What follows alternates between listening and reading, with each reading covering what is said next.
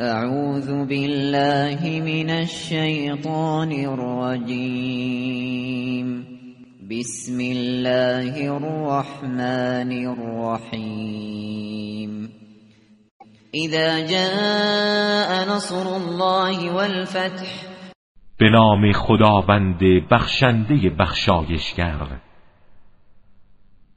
هنگامی که یاری خدا و پیروزی فرا رسد ورأيت الناس يدخلون في دين الله افواجا و ببینی مردم گروه گروه وارد دین خدا می‌شوند فسبح بحمد ربك واستغفره انه كان توابا. پروردگارت را تسبیح و حمد کن و از او آمرزش بخواه که او بسیار توبه پذیر است.